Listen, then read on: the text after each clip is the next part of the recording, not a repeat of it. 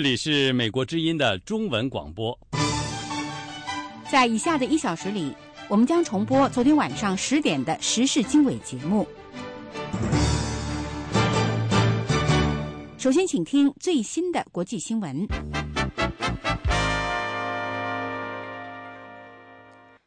一组跨党派的美国国会参议员推出一项法案，旨在阻止伊朗能够拿到数十亿美元的外汇储备资金。这个法案被称为“消除伊朗制裁漏洞法”。法案的提出者表示，伊朗正在试图通过把其外国账号中的欧元转换成伊朗货币里亚尔来逃避美国和欧盟的制裁。如果某些外国银行把伊朗拥有的欧元转换成其他货币，该法案则会把美国的制裁强加于这些外国银行。美国官员相信。伊朗正在使用外汇储备来支撑其处于困境的经济，并对其核项目注入资金。美国和欧盟指责伊朗企图制造核武器，但是伊朗否认了有关指称。美国联邦检察官和辩护律师已经为声名扫地的安然公司前首席执行官杰夫瑞·斯基林达成一项协议，将把斯基林的二十四年有期徒刑减刑十年。斯基林2006年被认定在安然公司的垮台案件中被控犯有的十九条罪名成立，其中包括阴谋、证券诈骗以及内部交易等等，而被判刑。这家位于休斯敦的能源巨头公司在2001年倒闭，检察官们表示，这是因为安然公司多年的腐败商业交易以及做假账造成的。这个新协议将对五十九岁的斯基林提供十四到十七年的有期徒刑，并处以四千万美元的罚款。新协议正有待一名联邦法官的最后批准。美国司法部发言人彼得·卡尔表示，这项协议结束了斯基林提出的所有法律上诉行动，并将让受到公司倒闭影响的受害者们开始接受金钱赔偿。当局说，至今为止，由于此案没有结案。政府无法把没收的斯基林的资产分发给受害者。美国国务卿约翰·克里星期三表示，他本月将重返中东，宣布能够重新启动停滞不前的以巴和平进程。克里说，他计划分别与巴勒斯坦总统阿巴斯以及以色列总理内塔尼亚胡进行会谈。此前，克里在罗马会见了以色列司法部长利夫尼。利夫尼在以色列内阁的职务包括负责和平谈判。中东的和平谈判在2008年底陷入僵局。巴勒斯坦官员表示，除非以色列停止在约旦河西岸及东耶路撒冷扩建犹太人定居点，否则巴勒斯坦方面不会与其谈判。而以色列方面则表示，他们希望进行没有先决条件的谈判。在克里宣布访问中东的时候，这个地区最近的紧张局势正在升级。星期三，在耶路撒冷一处有争议的圣地发生暴力抗议之后，以色列警方在巴勒斯坦逮捕了穆斯林的高层神职人员。这起事件导致该地区局势紧张。星期二，耶路撒冷的伊斯兰教法典说明官马哈茂德·侯赛因被带走审问。起因是穆斯林礼拜者在阿克萨清真寺附近向游客投掷石头和椅子的事件。对于美国和俄罗斯提出的为结束叙利亚内战而进行和谈的呼吁，叙利亚反对派联盟回应说，任何政治解决方案的前提都是阿萨德总统必须下台。叙利亚国家联盟发言人萨勒赫在伊斯坦布尔接受美国之音电话采访时，重申了该组织长期以来的要求。那就是要进行和谈，阿萨德及其政府中的重要人物必须先下台。萨勒赫表示，那些重要人物包括叙利亚安全系统的头目。他说，叙利亚安全系统在两年以来的冲突中对杀害叙利亚人民负有责任。美国国务卿克里和俄罗斯外长拉夫罗夫星期二表示，他们希望在这个月底召集一个国际会议，以展开叙利亚政府及反政府军之间的和谈。从而结束阿萨德总统的独裁统治。在莫斯科的会晤结束之后，克里和拉夫罗夫表示，他们将试图说服双方以去年六月在日内瓦达成的政治过渡计划为基础进行协商。该计划得到了主要大国的支持。好的，各位听众，新闻简讯就播报到这里，我是欣欣。接下来请继续收听美国之音的时事经纬节目。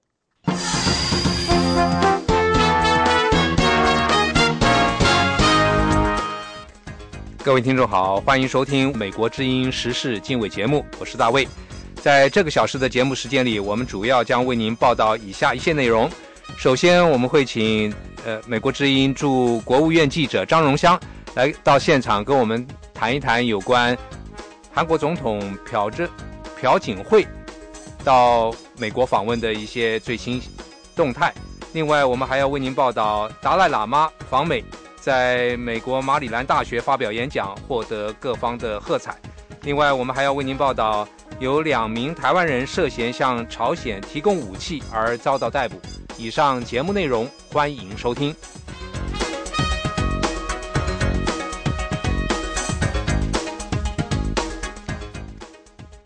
各位听众，您现在收听的是美国之音的时事经纬节目。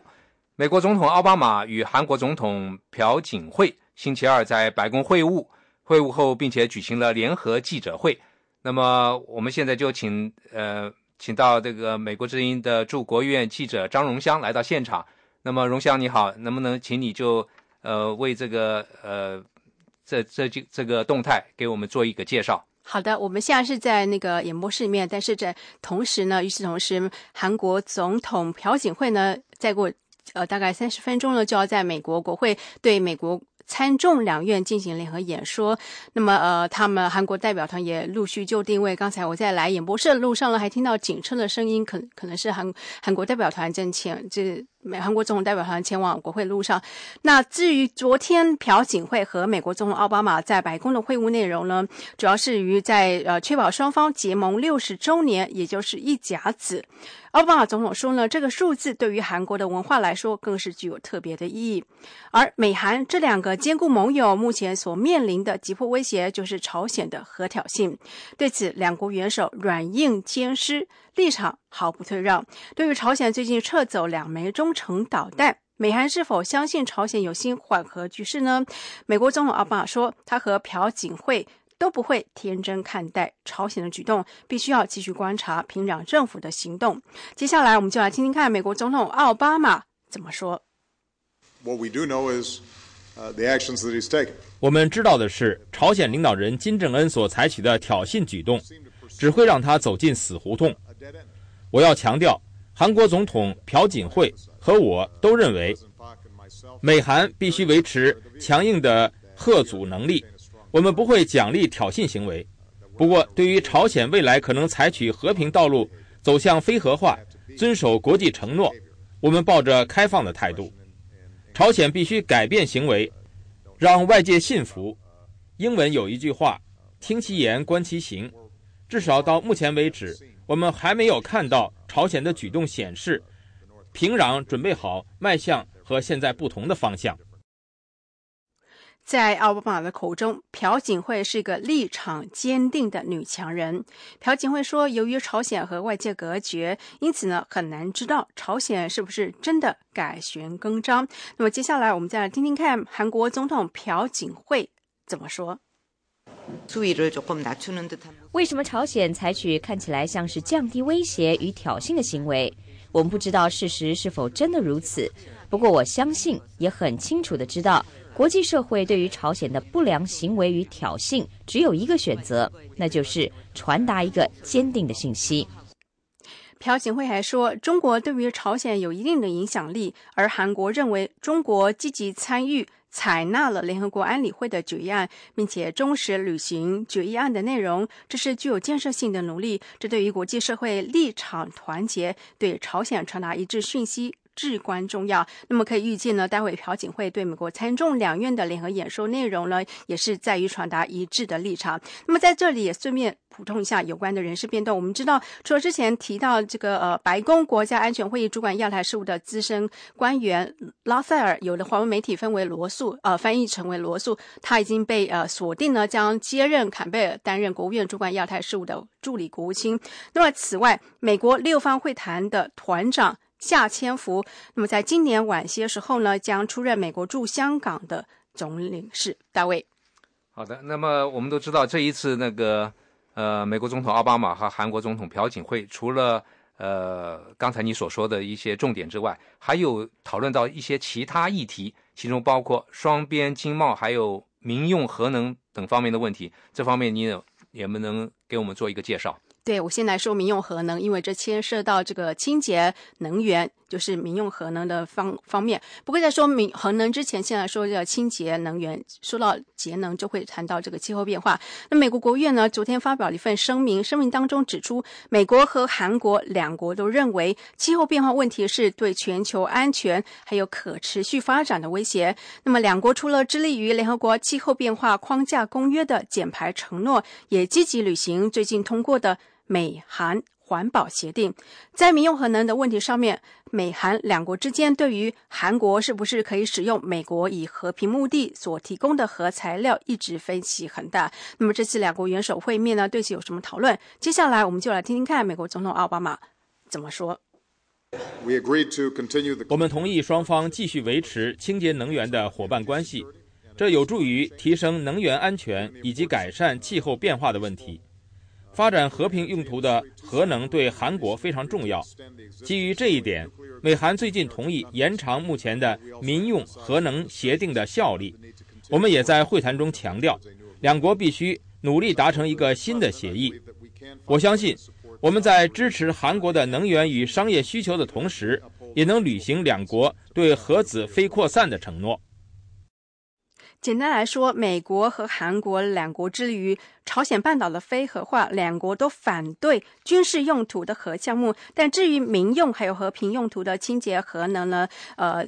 将怎么样继续下去呢？是两国所要继续商谈的。那么在经贸的议题上面，今年是美韩自由贸易协定通过一周年。那么这一次韩国总统朴槿惠来访，那么跟着他出访的也包括了韩国的重要企业领袖，包含了韩国的三星集团，还有现代集团，也组成大型的参访团。那么他们主要是讨论美韩之间如何增加这个经贸交流。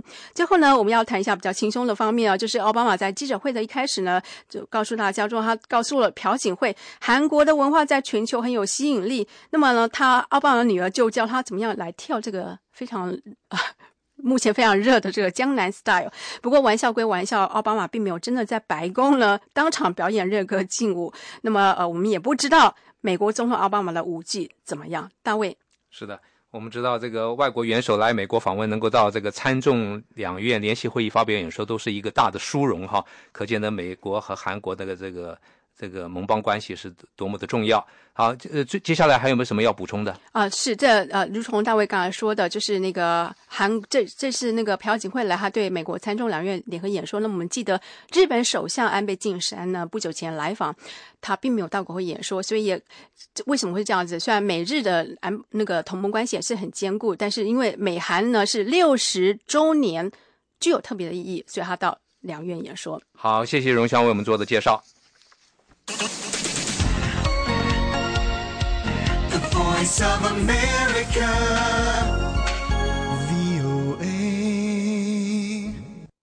另外一方面，朝鲜问题以及国际社会如何应对平壤的挑衅，将是美国总统奥巴马和韩国总统朴槿惠在白宫会谈的重点。有关详情，下面是美国之音记者罗宾逊发来的报道。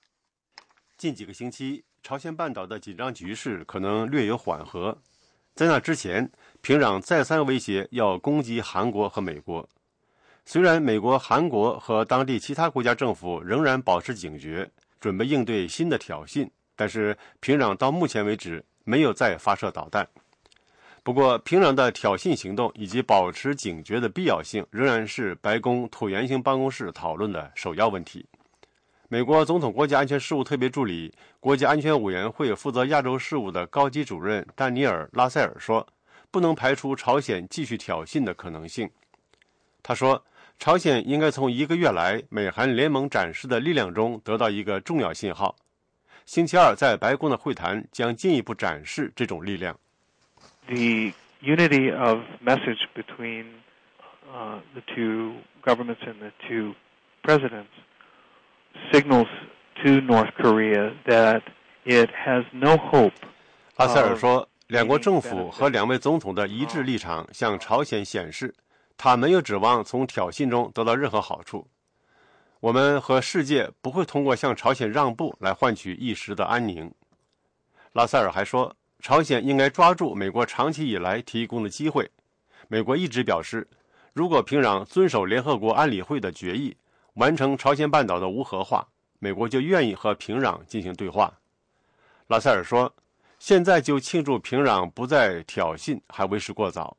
平壤应该做的远远不止于这一点。Would need to be credible and irreversible uh, steps signaling a commitment to end their nuclear program. 他说：“我们需要看到朝鲜迈出可信而不可逆转的步伐，显示出结束核项目和完成朝鲜半岛无核化的承诺。”拉塞尔说：“奥巴马总统和朴槿惠总统一致认为。”应该保持可靠的阻遏和强大的防御力量。朝鲜必须放弃核武器。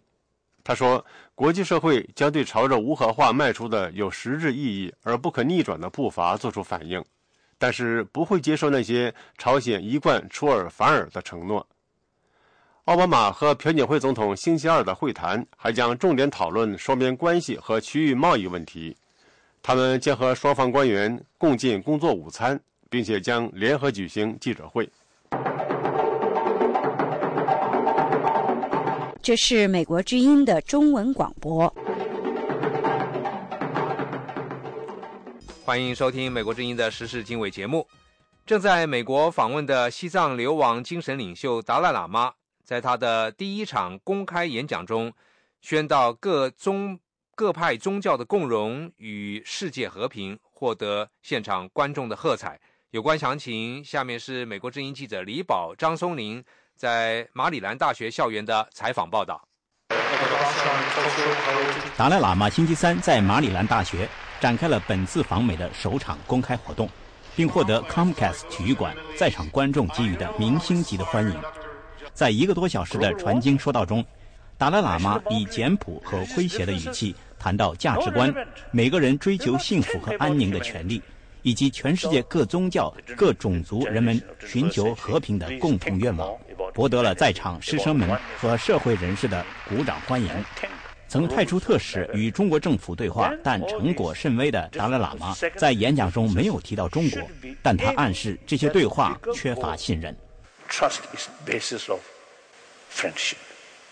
We human, you human being, are social element. We need. 信任是友谊的基础，我们需要朋友。朋友不一定能通过金钱和力量得到，信任才是得到友谊的主要因素。尊重对方，关心他们的福祉，这才是对话的基础。第十四世达赖喇嘛一九五九年逃离中国统治下的西藏后，一直流亡在印度北部的达兰萨拉。近年来，他频繁到海外传经讲道。北京指责达赖喇嘛海外之行的目的是为了分裂中国，并经常以经济利益作为筹码，向主办国政府和学术机构施加压力，要求取消他的活动。本次演讲的主办方马里兰大学校方对美国之音说，他们并没有受到来自中国政府的压力。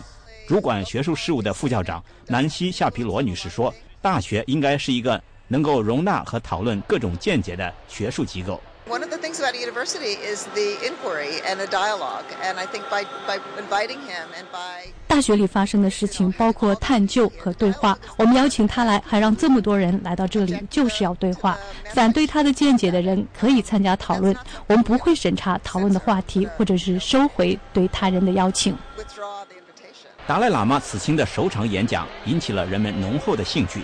主办方在演讲日的很多天前就宣布，门票已经发配完毕。达赖喇嘛离开马里兰大学之后，要去美国的西部的俄勒冈州访问，然后去美国的中部和南部州访问。除了美国之外，他今年的行程还包括新西兰和澳大利亚等国家。美国之音记者李宝、张松林，美国马里兰大学校园采访报道。这是美国之音的中文广播。欢迎回到美国之音时事经纬节目的播报现场。两名台湾人涉嫌向朝鲜提供武器而被逮捕，有关详情，下面是美国之音记者黄耀义在华盛顿的报道。美国司法部长盖瑞·夏佩罗五月六号宣布，一对蔡姓台湾父子因为涉嫌向朝鲜提供军火，而分别被美国和爱沙尼亚逮捕。根据司法部的文件，现年六十七岁、英文名字为 Alex 的蔡显泰，据信常驻台湾。上星期三在爱沙尼亚的塔林被逮捕，正等候被引渡到美国。他三十六岁的儿子蔡月勋，英文名为 Gary。是美国永久居民，于同一天在其居住的伊利诺伊州格伦维尤市被逮捕。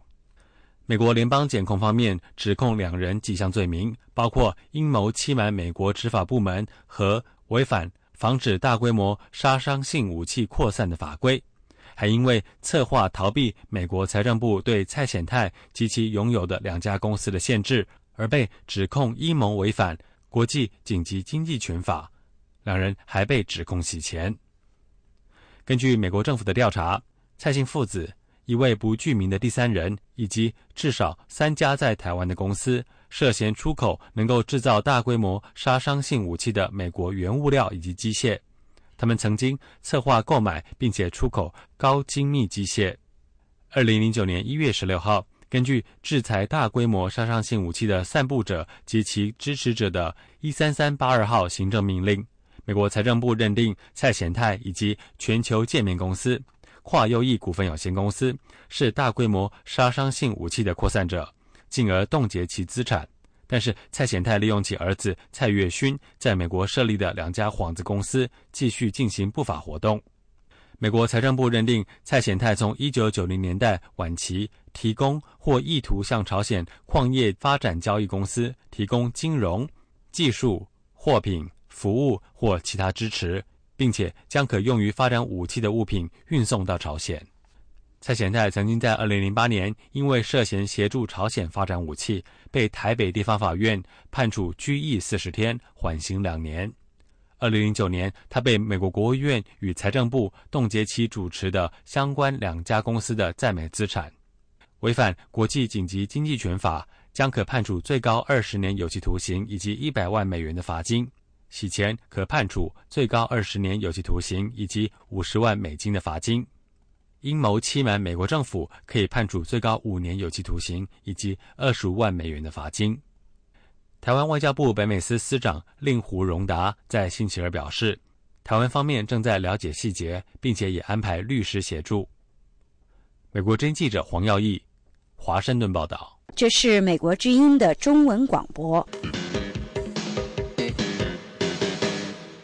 欢迎回到《美国之音时事经纬》节目的播报现场。中国否认五角大楼指责中国军方支持对美国政府和企业进行网络攻击的说法。美国国防部星期一公布的一份报告说，对美国电脑网络的一些攻击看来直接来自中国政府。有关详情，下面是美国之音记者桑特从北京发来的报道。美国国防部报告的说法是，美国政府第一次直接指责中国军方从事网络间谍活动。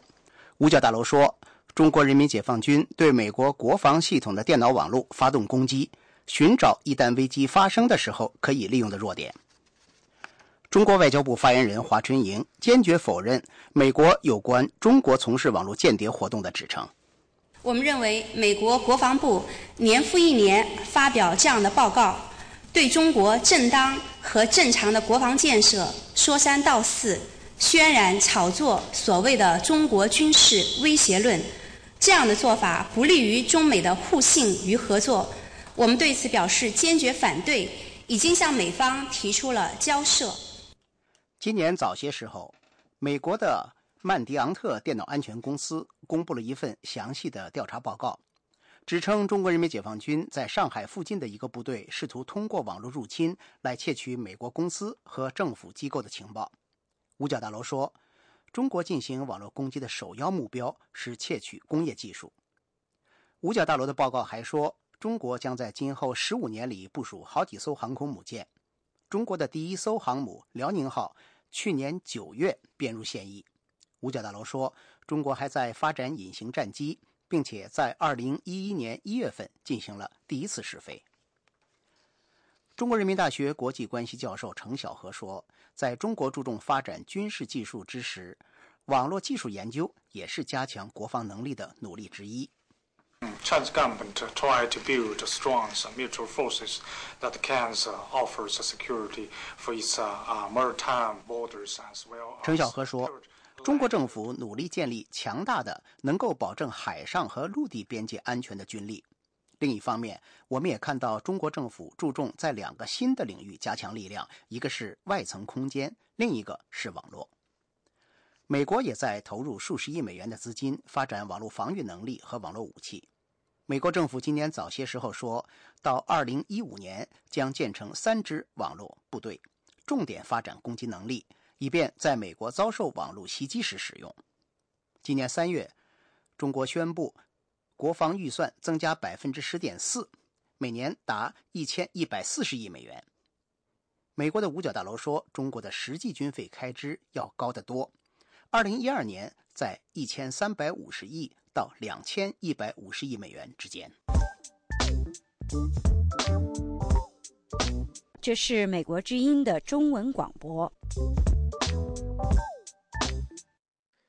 另外一方面，《中国解放军报》最近连续发表文章，宣扬中央军委主席习近平强军梦，释放中国军队要能打仗、打胜仗的信息。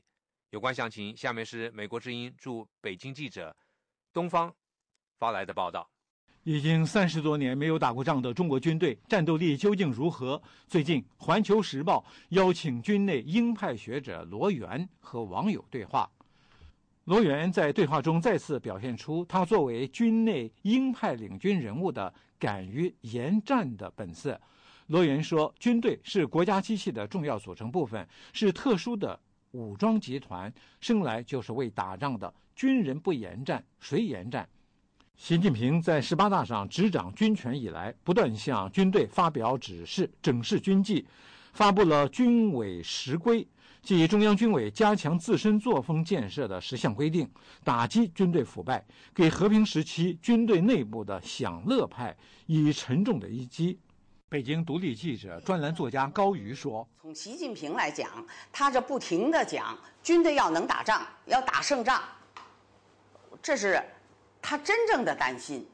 你现在你看，中国要是一个大国，而且是周边国家那关系都那么僵化，矛盾丛生，连连越南这不都都开始了吗？在这种情况下，你的军队一呃呃说说真话，你一打打败仗。”你这个军威怎么树立呀？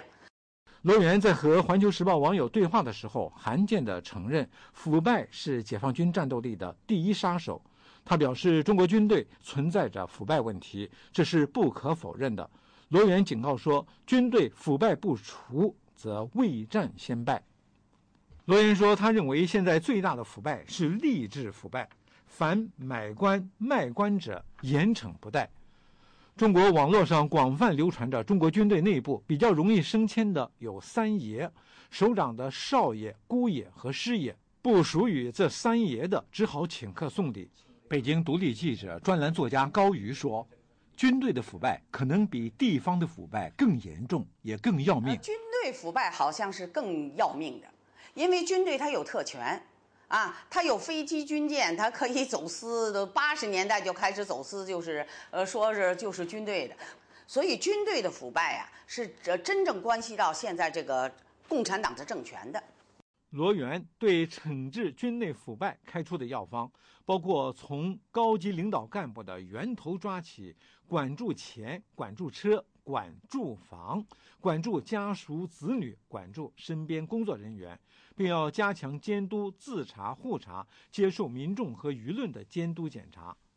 不久前，民众和舆论曝光奔驰、宝马等豪华军车，导致中央军委决定在全国置换新的军车牌照。《纽约时报》报道说，由于军牌附带的免交过路费、超速、闯红灯、免罚款等特权，军方人员将军牌出售或者给亲友使用，并滋生了制售假军牌的行业。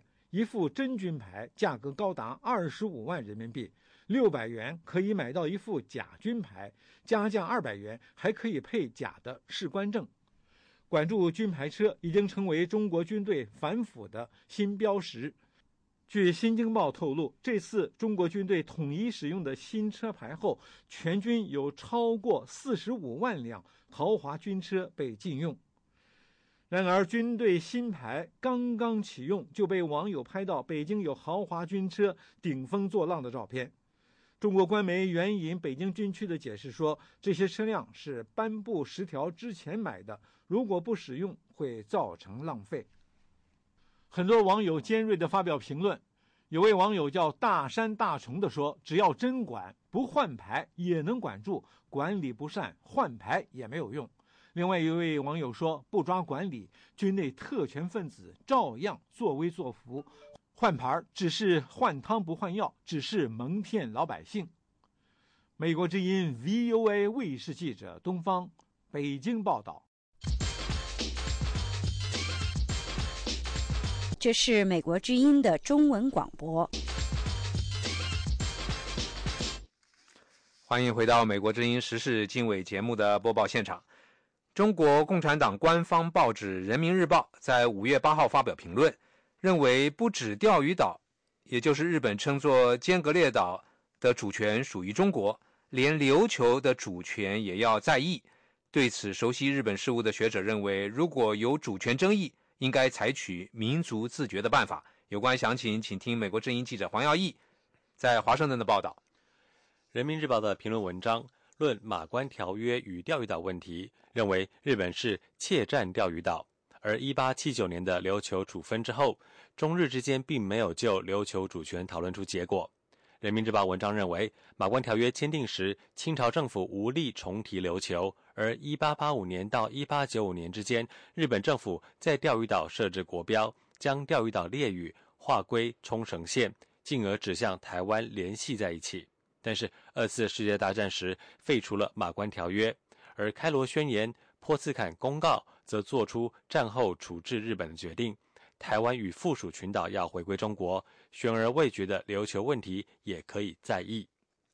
台湾辅仁大学日文系副教授何思胜认为，从历史上来说，日本在取得琉球的过程的确有瑕疵。中华民国的国民党政府在二战战后也曾经对此表达过立场。他向美国之音说明。当时美国跟这个蒋介石之间还还曾经就琉球问题有这个谈过，那蒋介石的一个态度是由中国跟这个呃美国来呃共管琉球，嗯哦，所以其实琉球的问题，它除了历史之外，它还牵扯到战后非常复杂的这个国际政治啊。从法来看的话，当然它存在着这个呃瑕疵。不过何思胜表示。二次大战之后，除了中华民国，并没有国家对日本对于冲绳的管辖权提出挑战，包括中华人民共和国也没有，所以现在不见得在国际法上能取得充分的支持。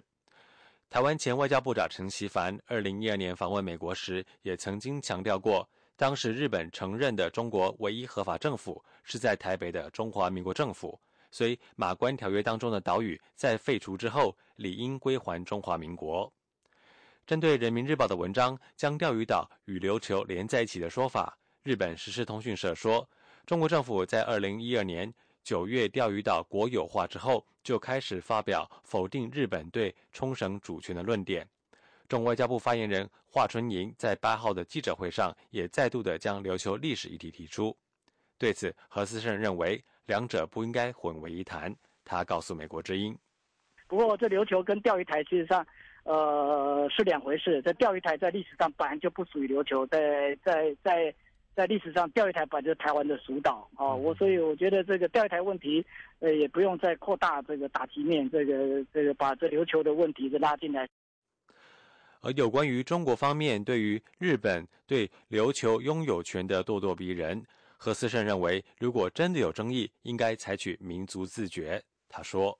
但我觉得这琉球人很可怜！我觉得战后的琉球，呃，这盟国并没有公平的对待琉球啊。要重新去审视这个这琉球问题的话，我觉得这过程里面，呃，这当中啊，这个应该是以冲绳人或者这琉球人的这样的一个想法，呃，然后来决定。那期间，我想历史的问题啊，也可能没有办法哈，这个再重新的这个呃作为这种方案的这样的一个理由来证成哦，这哪个国家拥有这个在历史上拥有这琉球的这样的一个中主权？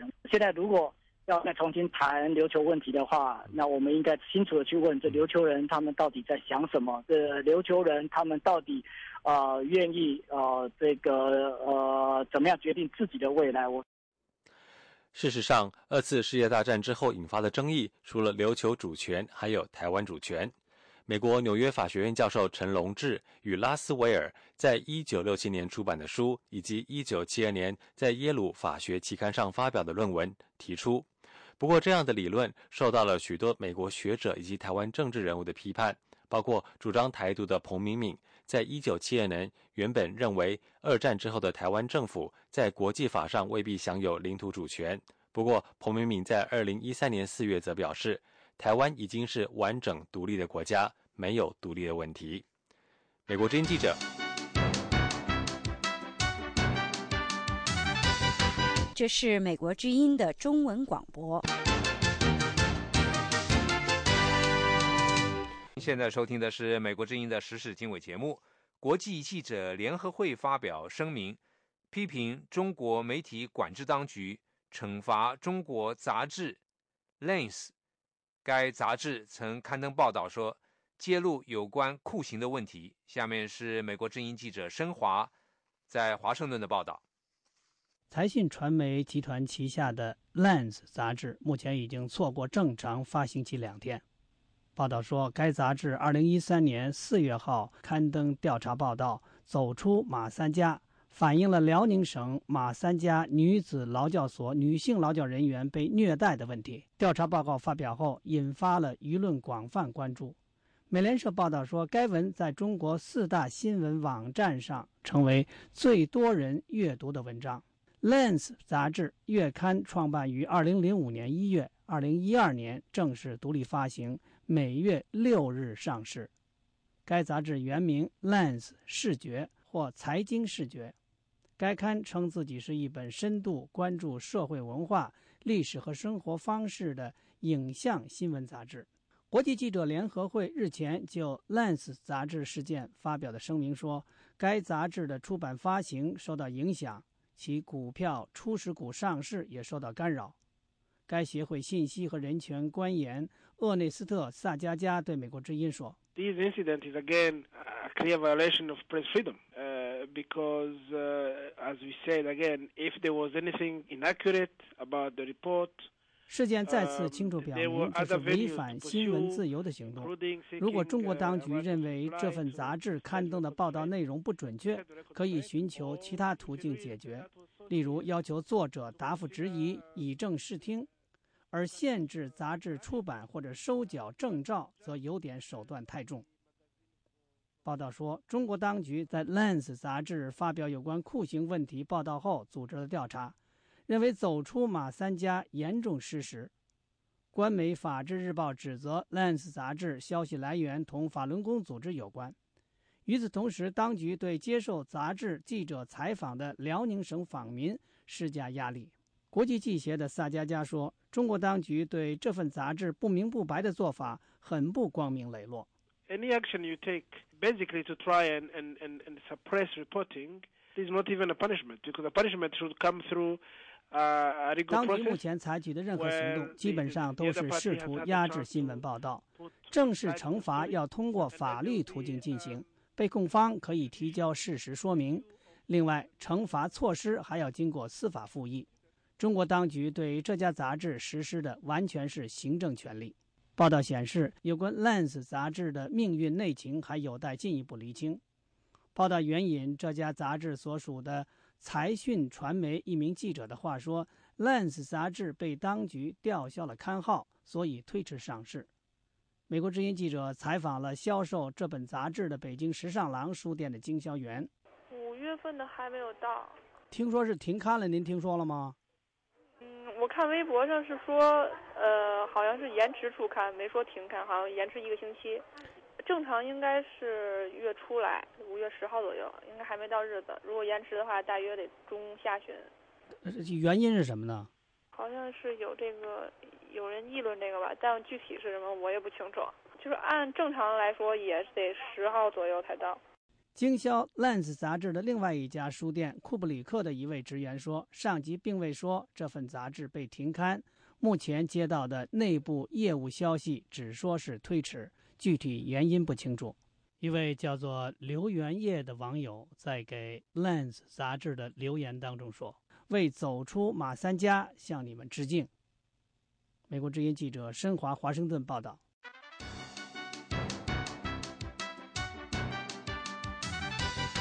这是美国之音的中文广播。您现在收听的是美国之音的时事经纬节目。巴勒斯坦领导人阿巴斯和以色列总理内塔尼亚胡这个星期分别访问中国，两人都表示希望与刚就位的中国新领导班子建立良好的合作关系。有关详情，下面是美国之音记者钟成芳在华盛顿的报道。中国国家主席习近平六号在北京和来访的阿巴斯举行会谈后，就解决巴勒斯坦问题提出了四点主张，包括坚持巴勒斯坦独立建国，以谈判作为实现巴以和平唯一途径，坚持土地换和平原则，以及国际社会为推进和平提供保障。美国也在敦促以色列和巴勒斯坦恢复和平谈判，并要求国际社会协助促成双方会谈。耶路撒冷邮报在报道巴以领导人访华的时候说，在此之前，中国一直未曾在中东外交进程上扮演积极角色。尽管他曾经表达希望加入由美国、俄罗斯、欧盟和联合国组成的中东问题四方会谈。法新社报道说，北京传统上习惯与中东事务保持距离，但近年来开始采取较积极的作为。四月底访问巴勒斯坦和以色列的中国中东事务特使乌斯科对新华社说，他在访问中感到巴以双方都有和谈意愿，不过在重返和谈的条件上有差距。这是在一九六七年边界的这个基础上，呃，建立一个独立的、享有完全主权的、以东耶东耶路撒冷为首都的巴勒斯坦国，这个是巴巴勒斯坦方面非常关心的这个问题。对于巴勒斯坦的坚持，乌斯科说，以色列方面却认为应该尽快开始谈判，而不是在谈判前提出先决条件。巴勒斯坦权力机构主席阿巴斯五号抵达北京进行三天访问，以色列总理内塔尼亚胡则是在六号先到上海，八号再到北京进行一共五天的访问。两人在中国的行程不长，但有两天重叠。中国外交部发言人华春莹说：“如果有需要，中国愿意协助阿巴斯和内塔尼亚胡会面。中方是高度的重视推动中东的和平进程，愿意为尽早恢复巴以和谈发挥积极和建设性的作用。如果巴以两国领导人有在华举行会面的希望或者要求，中方将提供必要的协助。”以色列媒体报道说，在中国新领导层正开始一个可能长达十年的统治期之际，内塔尼亚胡会试图向他们表达以色列对一些中东区域问题，例如伊朗、叙利亚和埃及的立场，以便北京当局在制定相关政策时能纳入考量。以上是美国之音记者钟成芳的报道。这是美国之音的中文广播。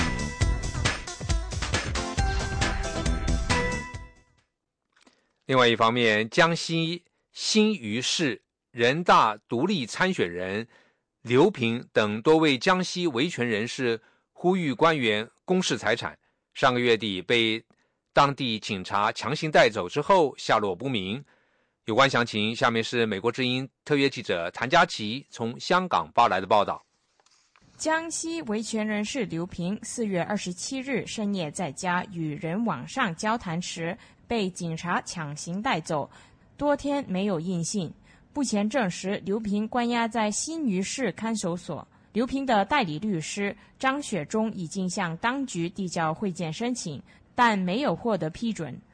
其他同日被带走的维权人士还包括韦忠平、李思华、雷文胜、李学梅、刘喜珍等人，至今都毫无音信。消息说，张雪忠律师五月七日到新余市院河分局申请会见刘平时，当局表示刘平因被控涉嫌煽动颠覆国家政权罪而被拘留，不能见律师。北京维权人士刘德军对美国之音证实，他从跟张雪同行的朋友口中得知，是元和公安分局是对张雪忠说。刘平被指涉嫌颠覆国家政权罪，但当局还没有发出正式的文书。当局还表示，目前还在等上头指示，所以先把他们关起来。记者曾经致电其他江西维权人士韦忠平、李思华、李雪梅等人，电话都处于关机状态。记者也打电话给新余元和公安分局查询刘平的情况，但当局拒绝回应。表示只接受上门查询。刘平的女儿廖敏月五月二日在微博上公布向元和分局查询刘平不果的经过，得到大批网民关注和转载。廖敏月在微博上表示：“我的母亲是一个文化程度不高、热心的大姐，喜欢帮助别人出头说话，遇到可怜的人也愿意助人一把。”一直以来都是摆摆摊、做做小生意，没有追求什么煽动、颠覆国家政权罪，多么遥远陌生的罪名哦！而如今却落到我妈妈的头上，一个独自带着孩子下岗女工，有话直说的善良妇人，拿什么来颠覆国家呢？廖敏月和代理律师张雪忠均表示，暂时不愿意接受外媒采访。据了解，重庆维权律师。郑建伟也有计划前往江西提供法律协助。有迹象显示，当局在网上封锁针对该事件的舆论。张雪忠律师的新浪微博账号星期三早上被屏蔽。刘平曾经在2011年参选人大代表，随后积极参与维权活动。北京维权人士刘德军认为。刘平要求政府官员财产公示和经常参与维权活动是他被关的主要原因。刘德俊说：“嗯，一个是因为他那个参与独立候选候选人的选举，选人大代表嘛；另外一个，他经常经常是全国各地跑的，各种维权的案子他都去，他都介入了。这个可能外界不怎么知道。另外一个就是现在新政府刚上台嘛。”他就要求财产公示，他们可能觉得是对自己的一个，对自己一个下马威，觉得是对自己的一个挑战，可能要，要要要整整他们吧。刘德俊认为，如果当局真的以煽动颠覆国家政权罪给刘平判罪，是非常荒谬，在国际上会产生不利影响。因为刘平是要求财产公示，如果这也算是煽动颠覆国家政权，那就是说明这个政府没有存在的必要。另外，许多网友在网上评论说，无论如何也无法将要求官员公示财产和煽动颠覆国家政权罪划等号。他们呼吁江西信誉当局停止荒谬的做法，立即释放刘平和其他要求财产公示的维权人士。美国之音记者谭佳琪在香港报道。美国之音时事经纬。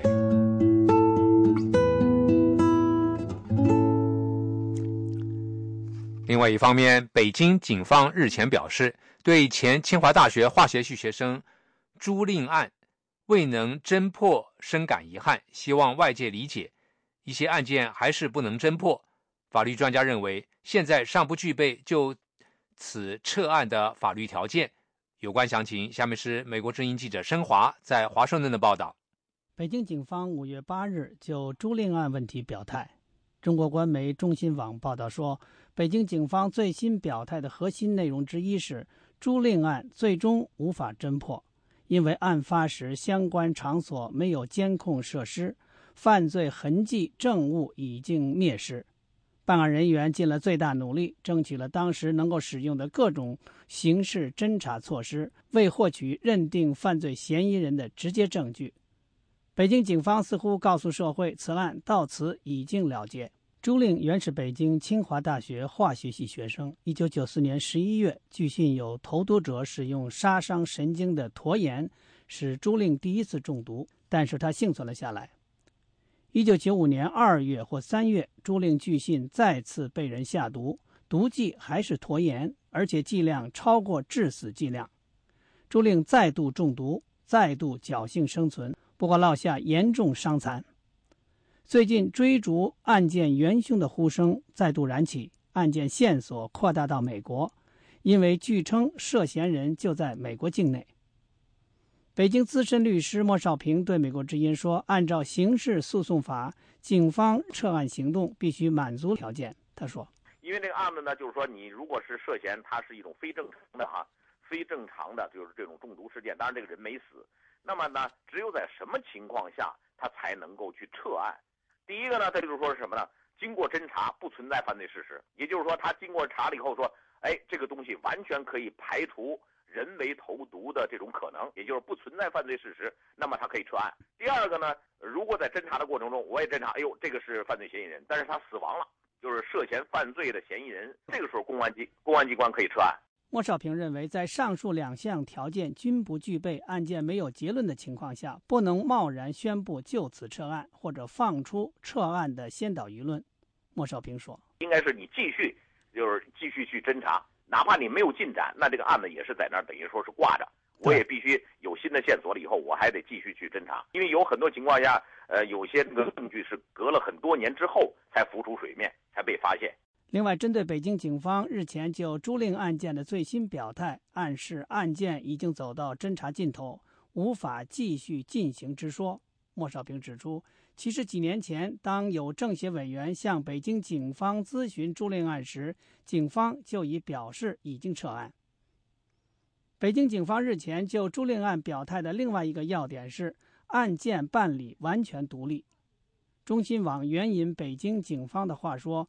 工作中，专案组始终坚持依法公正办案，未受任何干扰。公安人员对所有刑事案件，特别是严重侵害公民生命安全的案件，都会尽职尽责，全力以赴开展侦破工作。北京律师蒲志强对美国之音说：“命案必破会造成很多的冤案，不过前提是公安机关是否真的尽心。不是说这个。”这个朱令的案件呢，就怎么样？这但是这个前提啊，公安机关办案有没有受到案外因素的干扰，这他自个儿心里知道。有没有受到其他人的干扰，或者说这个凶手有没有更多的背景？我看议论也很多。这件事情呢，就是它是一个事实。我们现在从外人的角度来看呢，从公众的角度来讲呢，这事实呢，就是说涉及到这样的一个事实，公安机关是不是真的用心去做了？是不是排查了所有的情形？然后。基于一个无罪推定的这样的理由，这个没有能够抓到凶手，或者说没有能够破案。蒲志强律师说，即使有命案必破、造成很多冤案的沉痛历史教训和情况，但是朱令案是否就属于此例，目前还言之过早。当局表示，案件未受到外界干扰的可信度如何，只有当局自己清楚。笔名“不锈钢老鼠”的网络作家刘迪对美国之音说。中国网上和民间舆论围绕朱令案，目前表现出某种无可奈何的情绪。他说：“就是有人谎，有那个什么，有高层的关系来来掩盖杀人的凶手。但是就是这方面的，就是说不管怎么说，我们也只是怀疑。我们这次我们也不是那个什么，我们不是司法部门，我们没有办法来判断他到底是不是真的是有这么回事。”刘迪说：“民众在网上不能够像侦探小说那样去破案。”他还说：“目前公众围绕朱令案所表现的各种疑虑和猜测，集中反映出政府的公信力很差。围绕朱令案的社会探究还将继续。案件在美国的延烧，则更增加了这起命案的吸引力。”美国之音记者申华华盛顿报道。美国之音时事经纬，欢迎收听。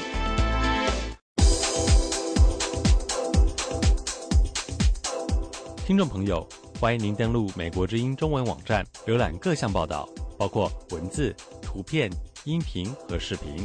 我们的网址是 www 点 voa chinese 点 com。您如果遭遇网络封锁，欢迎电邮索取翻墙软件赛风三，请发电邮到电台 at 赛风三点 com，拼法是 d i a n t a i at s a i f e n g 三点 com，索取翻墙软件赛风三。您也可以通过赛风代理服务器上网，网址是足球九点 info，拼法是 z u q i u 九点 i n f o。预祝您突破重围，自由翱翔，并且登录美国之音中文网。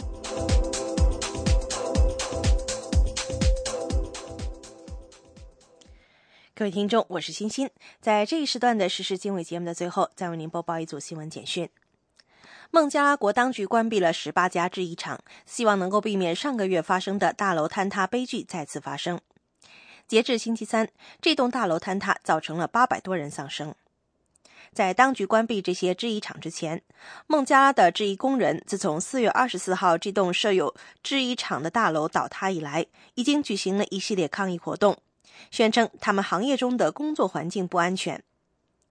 星期三傍晚，警方说，他们已经从那栋八层楼高的倒塌建筑的废墟中找到了八百零三具尸体。警方预计死亡人数还会上升。有三千多人在那栋大楼中工作，大约有两千五百人侥幸逃生。目前，人们对找到更多的幸存者的希望基本破灭了。当局表示，他们发现要识别在四月二十四号的建筑坍塌事件中的死者越来越困难。他们说，很多时候，当局依靠在死者口袋中找到的身份证和手机来确认死者身份。当局在事故发生后已经逮捕了至少九人。一组跨党派的美国国会参议员推出一项议案，旨在阻止伊朗能够拿到数十亿美元的外汇储备资金。这个法案被称为“消除伊朗制裁漏洞法”。法案的提出者表示，伊朗正在试图通过把其外国账号中的欧元转换成伊朗货币里亚尔，来逃避美国和欧盟的制裁。如果某些外国银行把伊朗拥有的欧元转换成其他货币，该法案则会把美国的制裁强加于这些外国银行。美国官员相信，伊朗正在使用外汇储备来支撑其处于困境的经济，并对其核项目注入资金。美国和欧盟指责伊朗企图制造核武器，但是伊朗否认了有关指称。美国联邦检察官和辩护律师已经为声名扫地的安然公司前首席执行官杰夫瑞·斯基林达成一项协议，将把斯基林的二十四年有期徒刑减刑十年。斯基林2006年被认定在安然公司的垮台案件中被控犯有的十九条罪名成立，其中包括阴谋、证券诈骗以及内部交易等等，而被判刑。这家位于休斯敦的能源巨头公司在2001年倒闭，检察官们表示，这是因为安然公司多年的腐败商业交易以及做假账造成的。这个新协议将对五十九岁的斯基林提出十四到十七年的有期徒刑，并处以四千万美元的罚款。新协议正有待一名联邦法官的最后批准。美国司法部发言人彼得·卡尔表示，这项协议结束了斯基林提出的所有法律上诉行动，并将让受到公司倒闭影响的受害者们开始接受金钱的赔偿。当局说。至今为止，由于此案没有结案，政府无法把没收的斯基林的资产分发给受害者。美国国务卿约翰·克里星期三宣布，他本月将重返中东，希望能够重新启动停滞不前的以巴和平进程。克里说，他计划分别与巴勒斯坦总统阿巴斯以及以色列总理内塔尼亚胡进行会谈。此前，克里在罗马会见了以色列司法部长利夫尼。利夫尼在以色列内阁的职务包括负责和平谈判。中东的和谈在2008年底陷入僵局。巴勒斯坦官员表示，除非以色列停止在约旦河西岸及东耶路撒冷扩建犹太人定居点，否则巴勒斯坦方面不会与其谈判。但是以色列方面则表示，他们希望进行没有先决条件的谈判。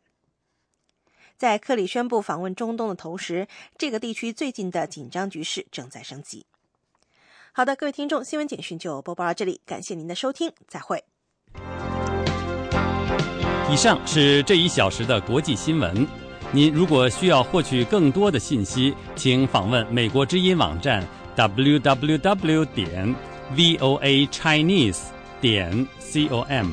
如需和我们联系，美国之音的电邮地址是 chinese at voa news 点 com。美国之音现在结束今天上午的中文广播。